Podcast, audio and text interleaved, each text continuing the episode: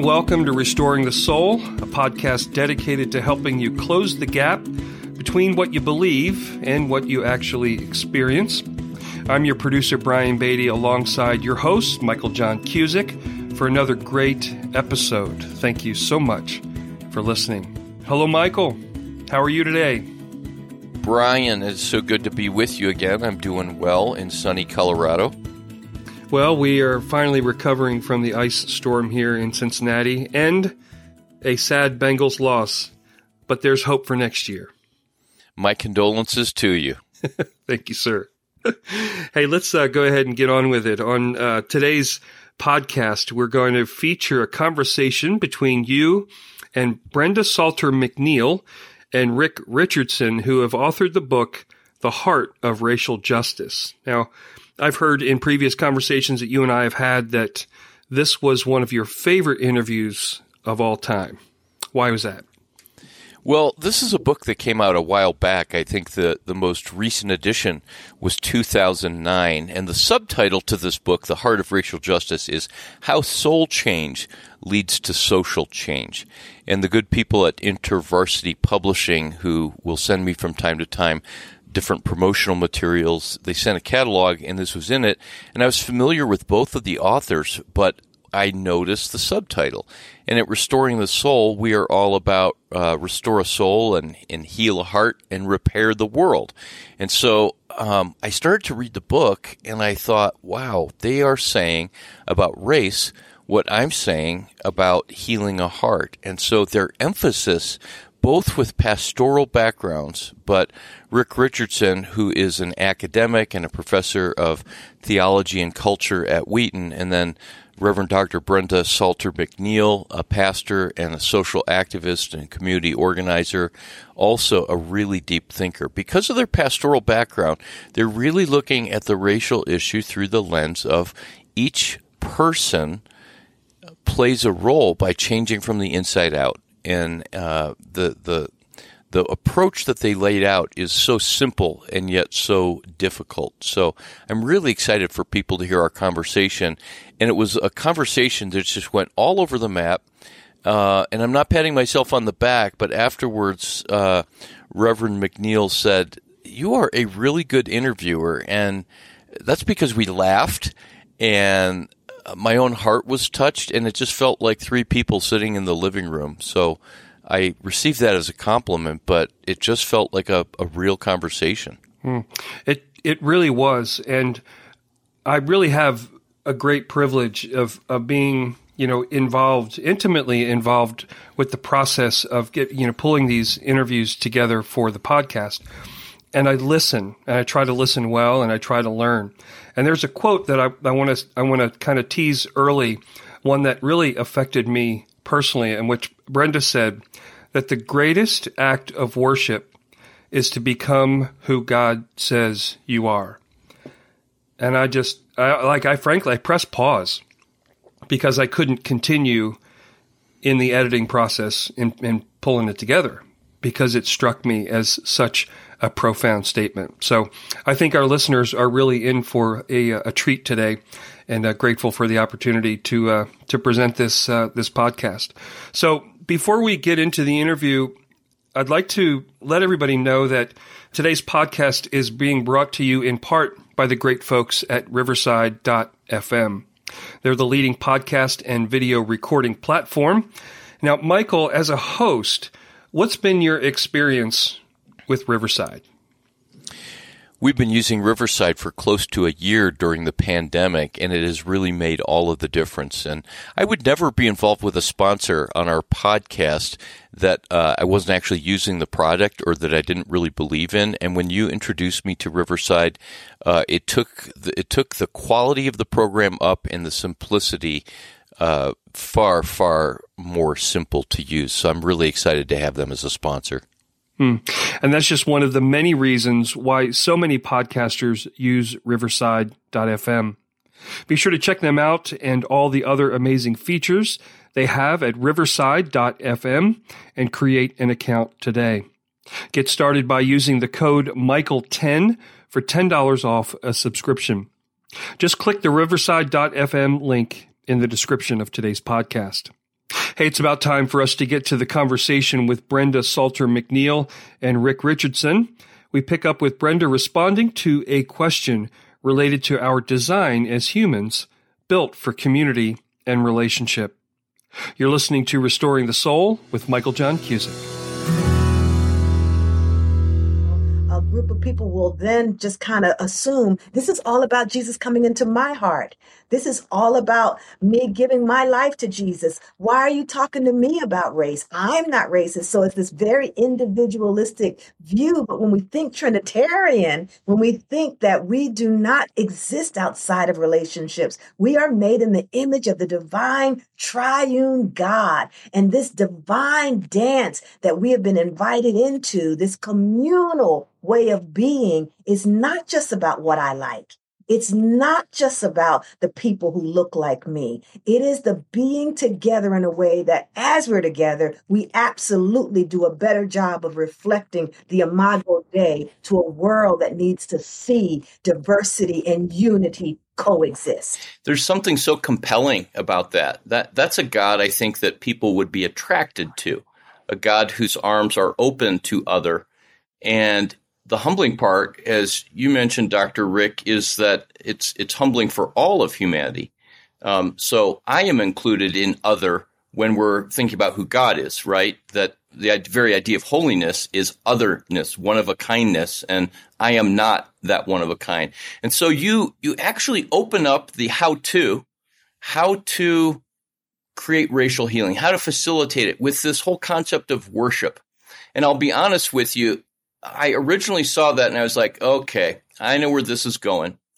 Gonna play a couple Chris Tomlin songs and maybe bring in some black gospel music and we're gonna we're gonna have a great worship session and that is the expectation. Now I, I know enough about both of you that that's not the case because as I read, I was like, oh, this this is the point. We all share the same father, but also we lose uh, we we lose a sense of otherness in the appropriate way of losing that when we're drawn together in this common cause. So, talk about why you started with worship as the the launching pad for healing this. I'll let Rick say most of it, but I want to say, uh, first of all, I'm enjoying our conversation so very much. Thank you for how you're guiding this. I'm really, really enjoying it. And part of why I wanted to be on your podcast with you is because you understand that this has something to do with the soul. And so, what Rick and I were trying to do is not just develop a practice of reconciliation or a, a, theology of reconciliation. Those books are out there. We were trying to get to the soul. We were trying to get to what is the spirituality of reconciliation. What is a spirituality? And what is unique about what the church, the people of God who follow Jesus, what's unique about what we have to offer? Where do we get clear about the call of God on our lives? Where are we transformed? And that's where worship became a part. So I'll I'll go over to my brother because there's a great story in there about worship and how it can indeed break down down walls. But what we were trying to get to is to suggest this is not just a human thing we're trying to engage. There's something spiritual happening here. And we have got to find a way to address the spiritual realities, both those that are evil, that must be named and renounced, and those that bring us into the presence of God. Worship being one of those. So, Rick, take it away. Yeah, uh, what what uh, Dr. Brenda is re- is referring to is is uh, I I was chairman of Chicagoland Concerts of Prayer for a while, and we did a major prayer event at Moody uh, Memorial Church, historic evangelical church in downtown Chicago, and uh, and we did this prayer service as a, a way to move toward reconciliation and a way to bring justice, reconciliation, and evangelism together in our prayers, in our longing, in our hearts. And we knew we were on God's mission in doing that. And so we had we had African American, Asian Asian American, Latino, Latina American, Native American, white American. We had internationals. Our prayer meetings started in Hausa and uh, Korean, and uh, you know I think we did have uh, a little English thrown in there, and and we went through We had a gospel choir. We had a lot of worship, but we'd agreed to focus on our similarities, not our differences And so we said, hey, don't get into your specific worship practices, i.e., speaking in tongues, for instance, that might divide us. After all, this is Moody Memorial Church. We don't want that to happen. We don't want this to become an event of division. And uh, so, sure enough, everybody followed the letter of the law. But at one point, dear, I love him, but a Latino uh, Pentecostal brother he didn't speak in tongues, but I could swear he started worshiping and singing in tongues. And, you know, he could say, Hey, I, I, I kept, I, I, kept my agreement, but, and, and you know, but he just, uh, took us all up. But I, I had been watching the elders of Moody Church in the back and I was saying, Oh man, I mean, here we are in unity, standing for the whole gospel to the whole world in prayer, practicing what Brenda Amanda calls that spirituality of reconciliation and justice. And we're practicing it, and I thought we're going to fall apart. Afterward, the senior pastor came up to me, and I'm ready to apologize. He said, Thanks so much. That was so powerful. I loved the way we worshiped God and invited God's presence. Because when we're facing evil, the way you overcome it is not to yell at evil, it's to invite God's presence. God's presence kicks out evil. All these prayers where we call out this demon and that demon and cast this demon out and that demon out, the key is Christ's presence and authority cast them out and move them out. And so that's what we were practicing. So he's shaking my hand. He's saying, That was fantastic. My favorite part was where our Latino brother just broke out and led us in Spanish to worship the Lord. And I'm like, now wait a minute. I, I don't know. I know a little Spanish. It didn't sound like Spanish to me, but I'm sure that God either translated Spanish to tongues for me or tongues to Spanish for him and protected that sign of his presence and his kingdom and his gospel because that's how much God cared about it. Yeah. Yeah. His his intimate knowing and his his absurd sense of humor uh, to to to create that scenario. And I and I just pictured D.L. Moody fist pumping in heaven, going, they, they don't see it yet. They don't see it yet. Um, you know, and a, and a shout out to your book, Rick, uh, 20, 25 years ago uh, about healing prayer. Wasn't it called Experiencing Healing Prayer? That's it. Uh, InterVarsity book. And that book was significant for me as I was learning how to integrate being a mental health clinician and uh, really the, the gist of that book was invoking the presence of Jesus, who is not somewhere else, and we have to bring him in, but invoking and making real that reality that he's there. And truly, uh, where Jesus is, the darkness doesn't have any authority. And so that's just that's just beautiful. And there's something about how each of us individually, when we're living in wholeness, we bring the kingdom as we come forth so that a, a, believer who's engaged in worship and not just standing with your arms raised or as Presbyterians might do with their hands in their pockets, but to uh, to bring forth the kingdom of God within ourselves, and therefore wherever we go, we're bringing that kind of healing. I also yeah, I, I, I, just have to I just have to add, you know, it, it the the power of God that we get focused on a lot comes from the presence of Christ. The power of Christ flows out of the presence of Christ. I mean, that's why I've always loved Dr. Brenda's emphasis. When we deal with these hard issues, we worship first because this place has to be filled with the presence of God before we take on this stuff. I just want to pause there for a minute because uh, I, I think if if listeners don't take away anything else, say the phrase again about the presence of God. Yeah, the power of God flows out of the presence of Christ. It's when the presence of Christ, another lives in us, fills us, fills our space, fills the body of Christ. Then there's power because Christ is present. When we get focused on power, it feeds ego, it can feed pride, spiritual pride. But when we focus on the presence of Christ, that's all the power we'll ever need. So, what initially seems like an impossible task, to, to quote Dr. King, just a dream, he had a dream, but uh, people that don't live uh, without privilege, people that are not oppressed, people that are not discriminated against, we can think, well, that is just a dream, or the dream has already been fulfilled. But instead of it being something impossible and beyond us, it's really pretty simple, and that is acknowledging that it's beyond us, but living in this powerful reality of the incarnated Christ and of the, the, the Spirit of God and joining together as believers. Now, that's easier said than done, but it really is that simple. Yeah, or at least here's what I'd say. We could use the prophet Isaiah as an example. So we come into God's presence, all of us broken right? Or the woman at the well, you know, and Jesus says, hey, God is seeking for those who worship in spirit and in truth. And that's what happens to Isaiah. He is in the presence of God, high and lifted up, and he comes to the truth of himself and the people with whom he lives.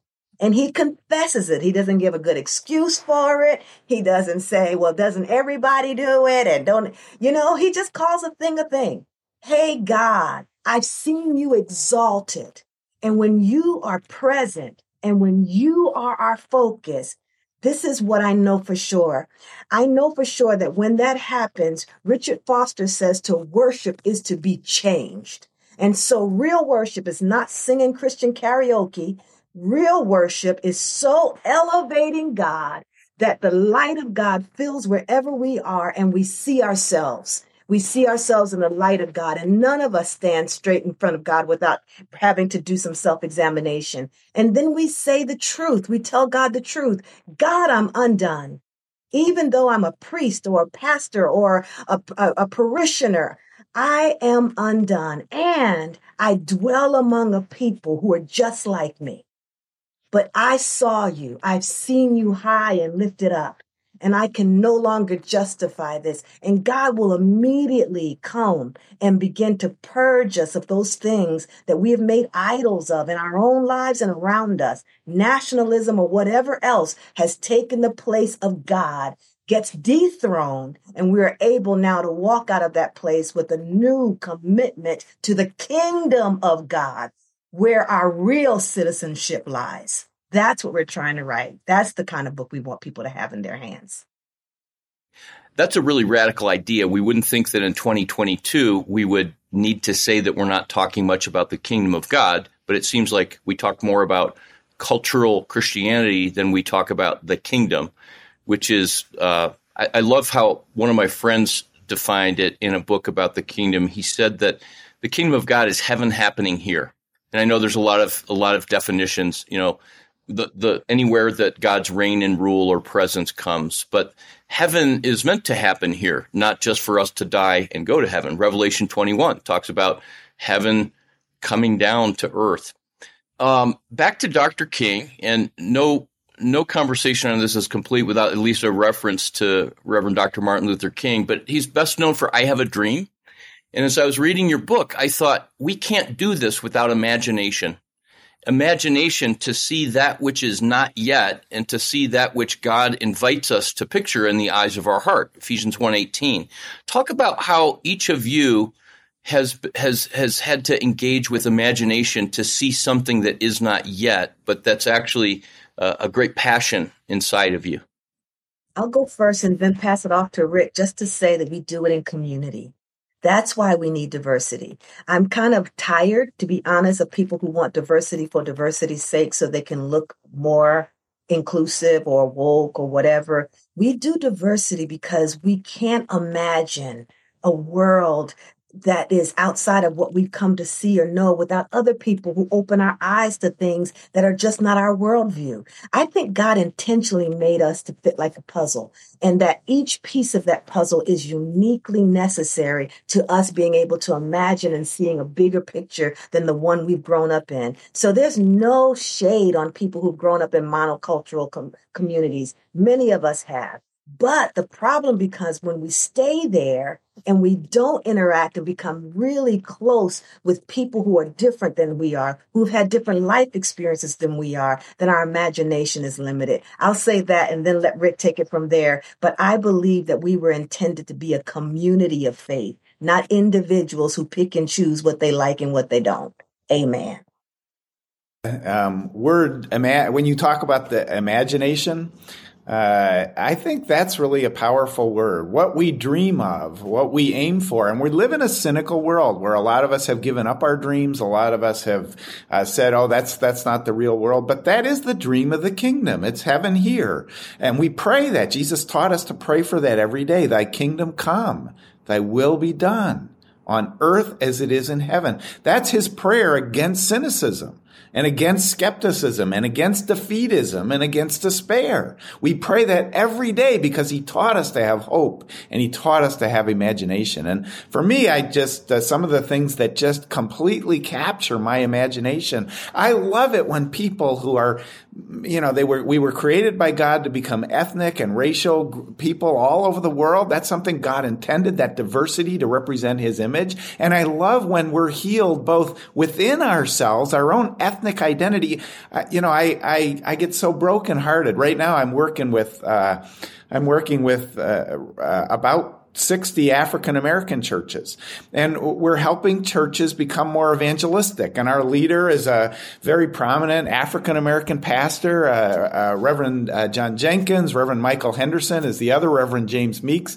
And they're providing leadership. And I get to contribute to seeing the healing of uh, black churches reaching their communities and helping their people be healed of the absolutely horrifying impact of racism on people. And to me, it's an imagination. I have this, my heart is healed when I think of we get healed within ourselves. My white identity has had to be healed.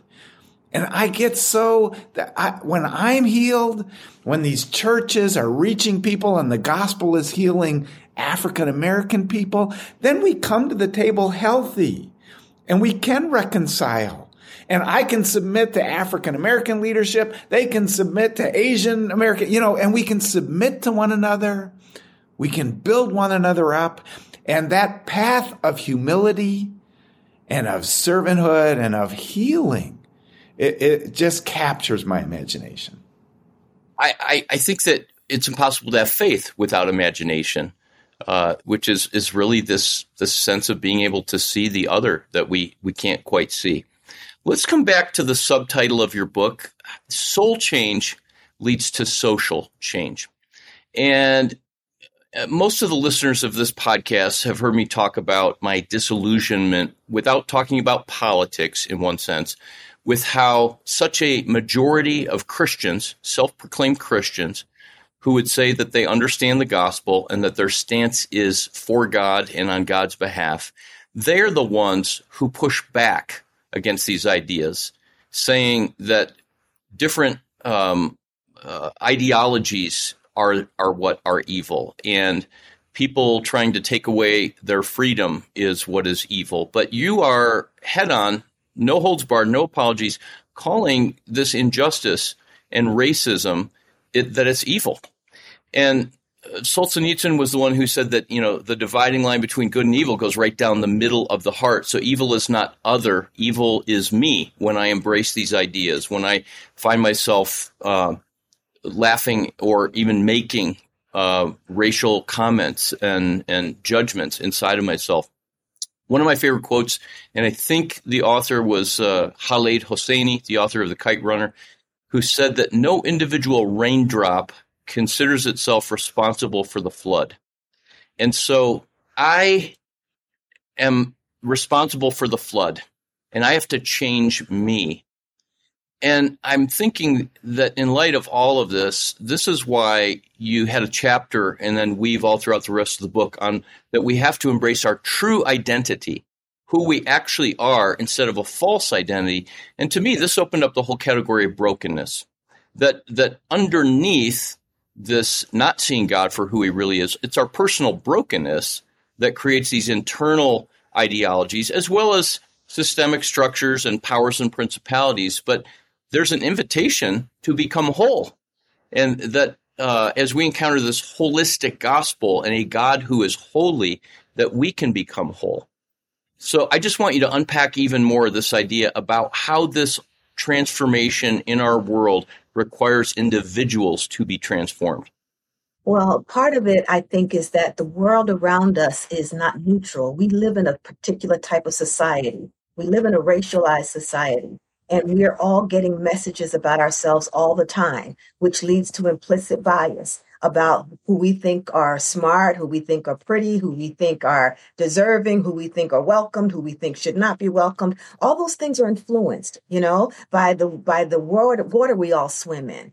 And in order to reverse that, we've got to really take serious inventory of what does this world communicate? And it happens from the time we're kids. I'll tell you, when I was in kindergarten, I remember going to school, um, and you know, I'm an African American woman. I was a little girl, had first time going to school with other kids, and we're in the cloakroom, and two little white girls are saying to each other, I'm half German. And the other girl said, Well, I'm half French. And the other one said, Well, I'm half. And I just stood there like, you know so i came home and i said to my mom i'm five years old mom the, the little girl said they were half what am i and and i'm at five years old starting to get messages about oh they know more about their history they can say that they're they're half French and half German. And my mom said, "Well, honey, you're black," you know, and and that was it. But kids are putting things together at a very young age. And so if you only see a certain type of person who's beautiful, then that tells you a message about who's beautiful. If you see certain kind of people who get harmed uh, and then arrested and or you know, I'm really going to say it out loud. People who get shot in the street are generally black people. That gives a narrative. I'm a mother of two, one daughter, one son. I am terrified when I heard about Ahmaud Arbery running for, going for a jog. My son is a runner. He was on the track team. Rick knows him. He's Rick is Uncle Rick. To have my son fearful to go for a jog is unique to my experience. And so knowing my story, knowing my experience, but all of us knowing that we've been shaped in a particular kind of social climate that has got to be interrogated. We've got to ask ourselves, what messages have we received about whiteness? Because just like those two little precious girls in kindergarten, before they were white, they could say, I'm half French and I'm half German. But now most people will say, I have no idea. I'm just Heinz 57. Where did your ethnicity go so that you could be white?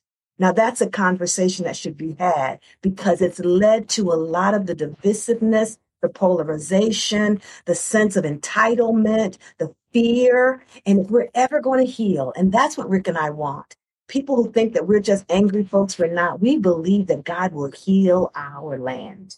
But in order to heal our land, we're going to have to go to the great physician and honestly receive the diagnosis that would lead to our healing. So for me, it begins with honestly assessing what are the messages that I've received about myself and my people group. And then, like Isaiah, how do I take that before the presence of God and say, Lord, these things about my people are great. These things right here, I'm a man of unclean lips and I dwell with people just like me.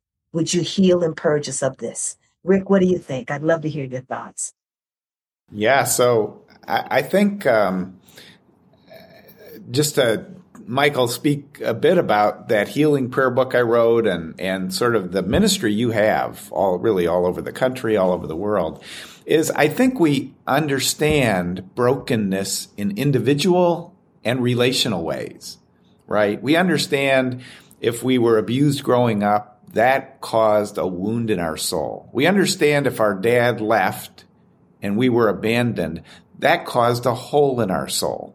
And that's going to influence everything we think about ourselves. So we, we've, we've got it that we need healing from brokenness and brokenness in specific ways. What are the traumas we've experienced? What are the sins that, you know, how were we sinned against? I'm sure you've used this. How were we sinned against? And how have we sinned in response? And healing addresses both of those dimensions how we were sinned against, and, and then also how we sinned in response. And all of us has a journey that we go through the healing of Jesus, his presence, uh, facing the deficits, giving them to God, having God come into the holes in our soul. We get it when it comes to those personal relational experiences. What was new about what, what Brenda and I did is we applied that understanding of brokenness to ethnic and racial identity. And it's the same categories. How have we been sinned against? How have we sinned in response? But in our racial and ethnic categories, there's a whole set of dynamics. And the first thing that we did in our book and said is said, Hey, there's a, there's a part of you that's ethnic and racial. And that's actually something God intended. It's part of you being in God's image. Just like being a man, just like being a woman, just like other parts of who you are. That's part of you being made in God's image. There's an intention for that. That's really good. But then the second part of that is you've been sinned against and you've sinned in response. And that's broken your racial and ethnic identity. And it's a core part of who you are. And if it's not healed, it's going to fester. It's going to wound you. Just like if you experienced abuse from your dad, your relationships with your dad are going to be distorted and with male figures are going to be distorted till you get healing. Now start to think corporately. We've had that kind of being sinned against and sinning happen on a corporate scale, racially and ethnically. And it is broken our identities. We are broken in our ethnic and racial identities. They were intended by God for good, but they've been broken in the ways we've sinned against one another and the ways we've sinned in response to one another. And until that's healed, we walk around broken. We walk around wounded. We walk around operating out of that ethnic and racial identity in ways that continue to the violence, that continue the hurt, that continue the brokenness. Racism as a sin and a demon, a principality and power, has been part of our nation for all of its history. And there are people who have been sinned against and people who have sinned in response. And all that stuff has to be addressed and healed if we're to become the people God intended. If the kingdom is to come on earth as in heaven. So that's what our book is about, is restoring that, healing that. It's a book on healing the soul of who we are as ethnic and racial people it, we've all we've all agreed that happens when we talk about things like abuse and all the rest, but we don't get it when it comes to how profoundly we've been wounded and broken by our ethnic and racial hatred and sins against each other and all the rest. So that's what we just are so passionate about this because we're walking, we're, we're the walking wounded in this part of our identity. And until that gets healed, and so then I when I work with these black churches now, when I Brenda and I work, and Brenda and I have led so many prayer meetings, ministering to people, white people, African American people, with broken ethnic and racial identities. And when there's healing, you know, I sometimes we called it the self hatred identity is one identity. Racism causes self hatred. It's a sin against people, and it can cause a self hatred to watch, like Brenda, when we've seen a young woman come up to us who's African American and confesses that's her identity, and she starts to get healed of that. I mean, the angels dance. She starts to have hope and imagination. She starts being healed there. When I, as a white guy, got the what we called the ignorant white brother prayer, because I don't know nothing about nothing, and I think I do. And when I got that prayer and started getting healed in my white identity, the angels danced, and I could then Brenda and I could partner, and and uh, story after story of that kind of healing that starts to make it possible for the kingdom to be to be on earth as in heaven.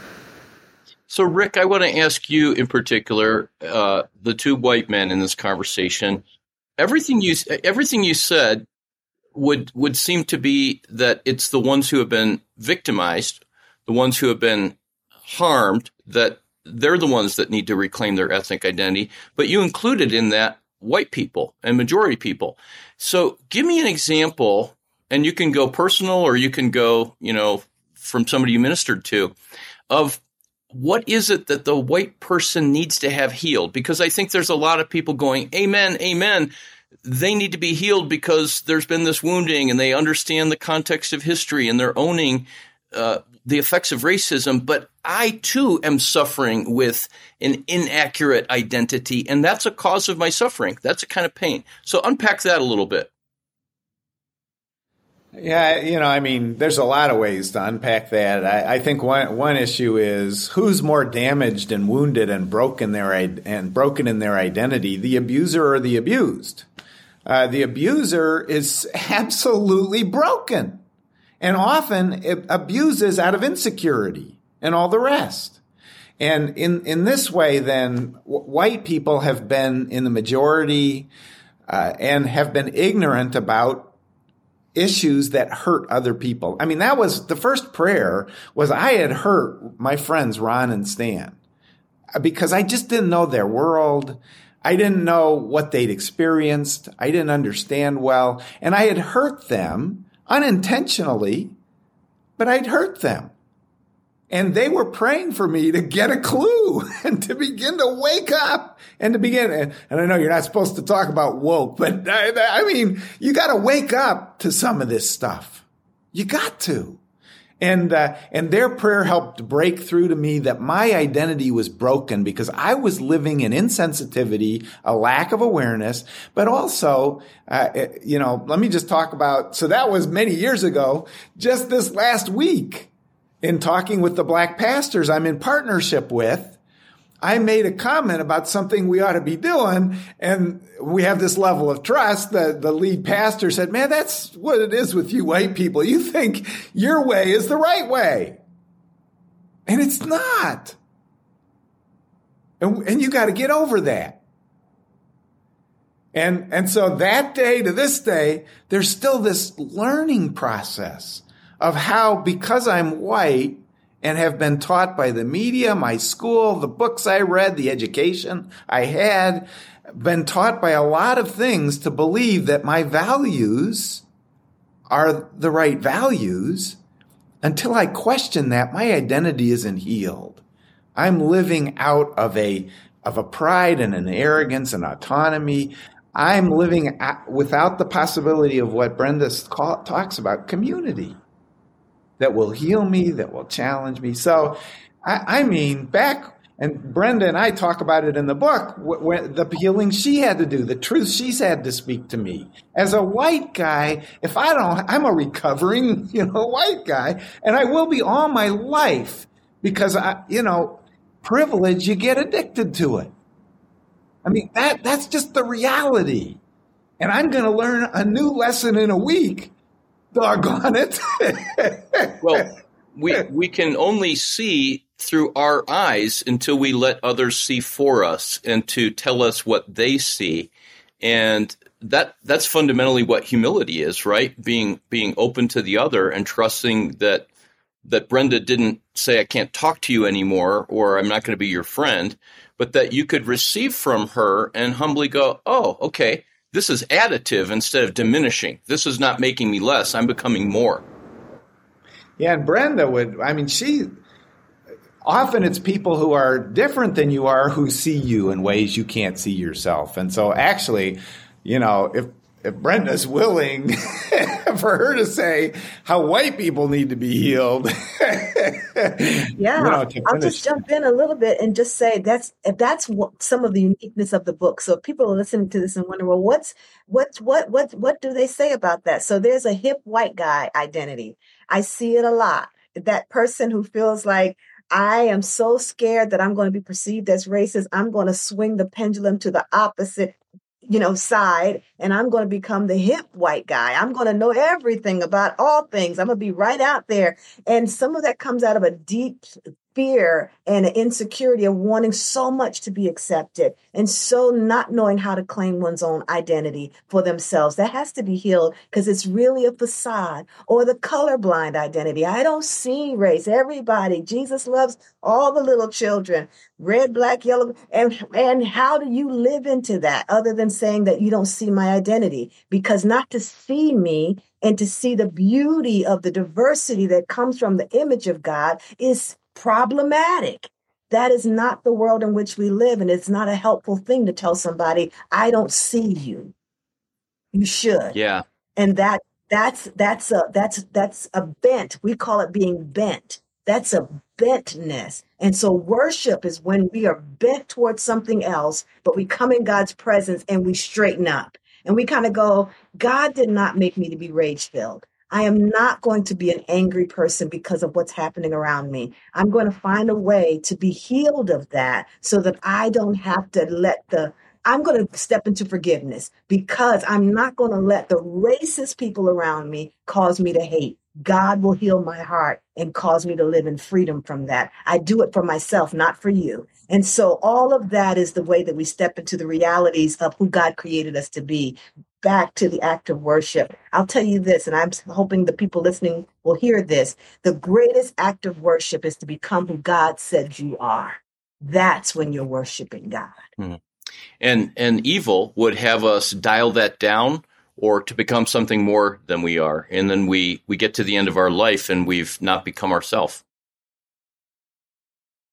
That's exactly right. I'm so glad you named evil. So can I just throw that out to say this is Rick? And so for people listening, I'm the one who's Pentecostal. So I came from a Pentecostal background. Rick is the Episcopalian. So you've got a you've got a charismatic Episcopalian and a Pentecostal woman writing this book. But it was our spirituality that brought us together. And we, in both of our traditions, were able to name that we wrestle not against flesh and blood alone we wrestle against powers and principalities. So the spirit of empire, taking over and ruling over others, the spirit of mammon, where money justifies every and anything as long as we succeed and we prosper from it. Not true. That's not the truth. The spirit of fear, the Bible says God has not given us the spirit of fear. And I see the spirit of fear rampant in the church right now. So afraid that someone's going to take away something from us. So much so that good Christians are doing things that I never thought I'd see us do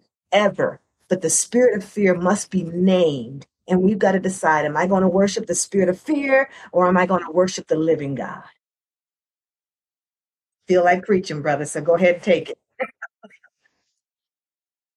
you've got to preach about this. It's just it's too important, right? If we if we were to identify people dangling over hell on a thread, we would we would have however we interpret that dangling over hell on a thread, we would have great passion and zeal for it.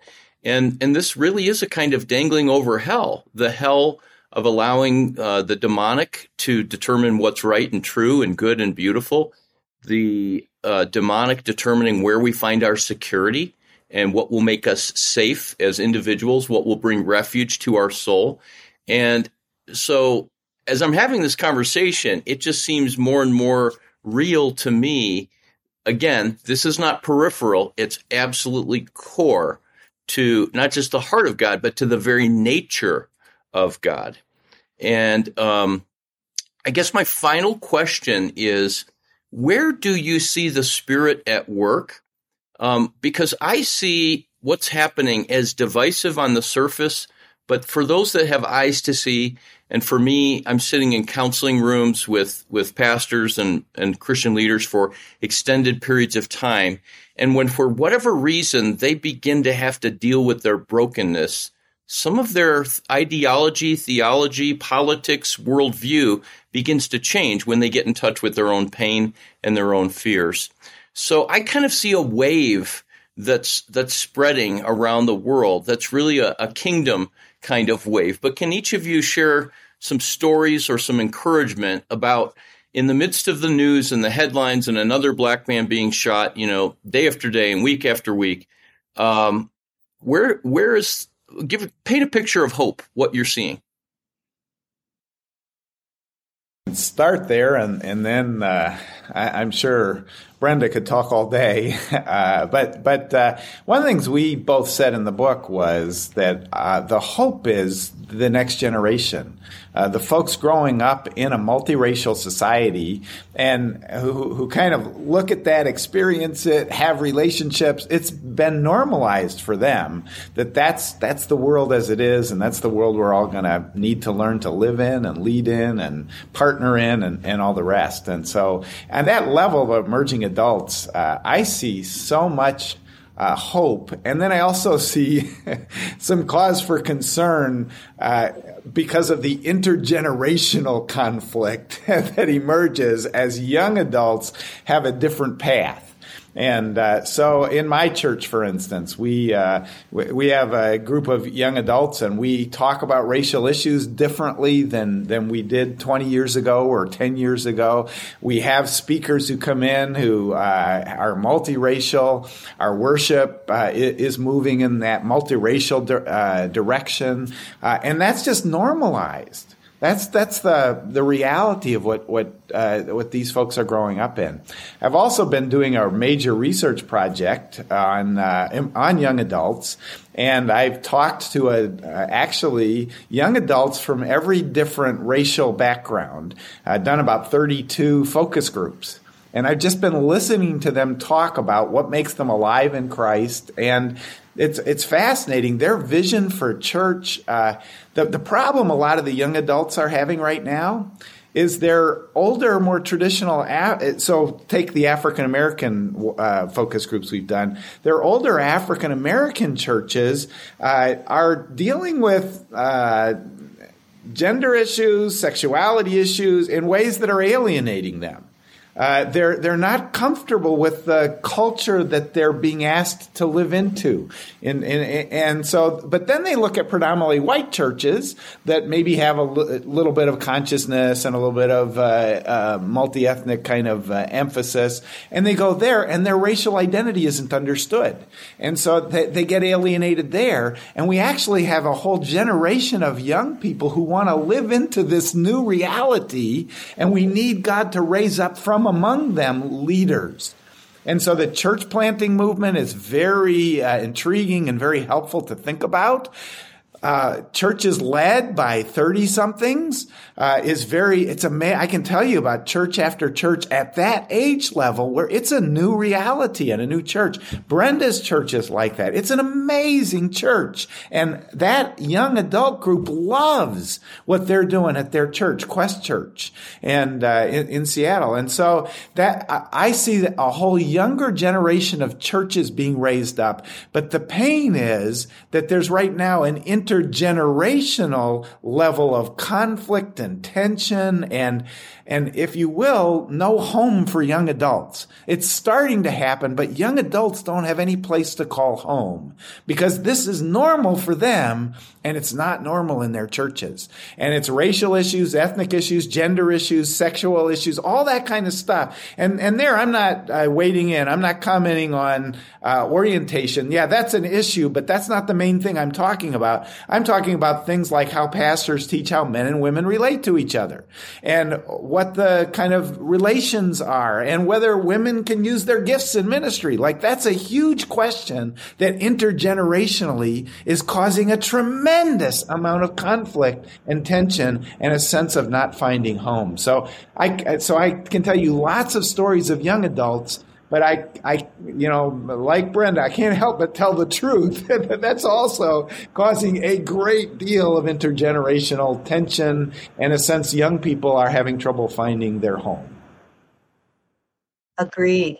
I um, I I would also echo that. I see energy and hope rising up from young people who basically have become disenchanted, but also um, committed to trying to do something different. And so I appreciate their energy um, and their willingness. And so, almost, if I understand this to be accurate, almost every major revival that's ever happened was led by young adults, college age people. And so their their zeal for change is indeed mobilizing difference. But I, as I sat and listened to Rick, something came to my heart that I think I'm supposed to say. And I think it's women, women leaders I think there's something happening with women, and I thank God. As I sat and listened and wanted to end with this, you know, the Liberian um, uh, uh, turnover of a dictator, Charles Taylor, was done because of a group of women cross cross different backgrounds ethnically different, some women Christians, other Muslims, but as mothers and as women who were tired of children being taken as child soldiers, they decided that they were going to pray the devil back to hell That's the name of the documentary, Pray the Devil Back to Hell.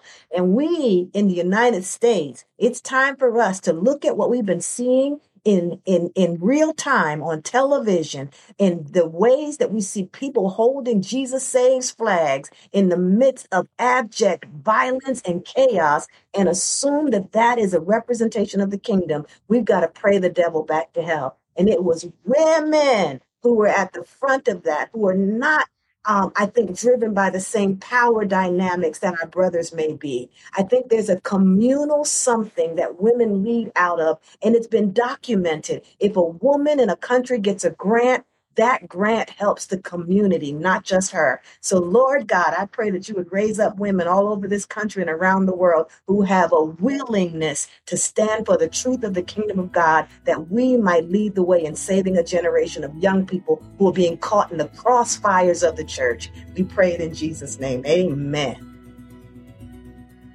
So, thank you for listening to another episode of Restoring the Soul.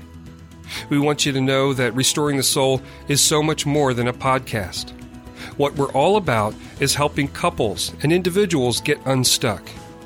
You know how some people go to counseling or marriage therapy for months or even years and never really get anywhere? Our intensive programs help clients get unstuck in as little as two weeks. To learn more, visit restoringthesoul.com. That's restoringthesoul.com.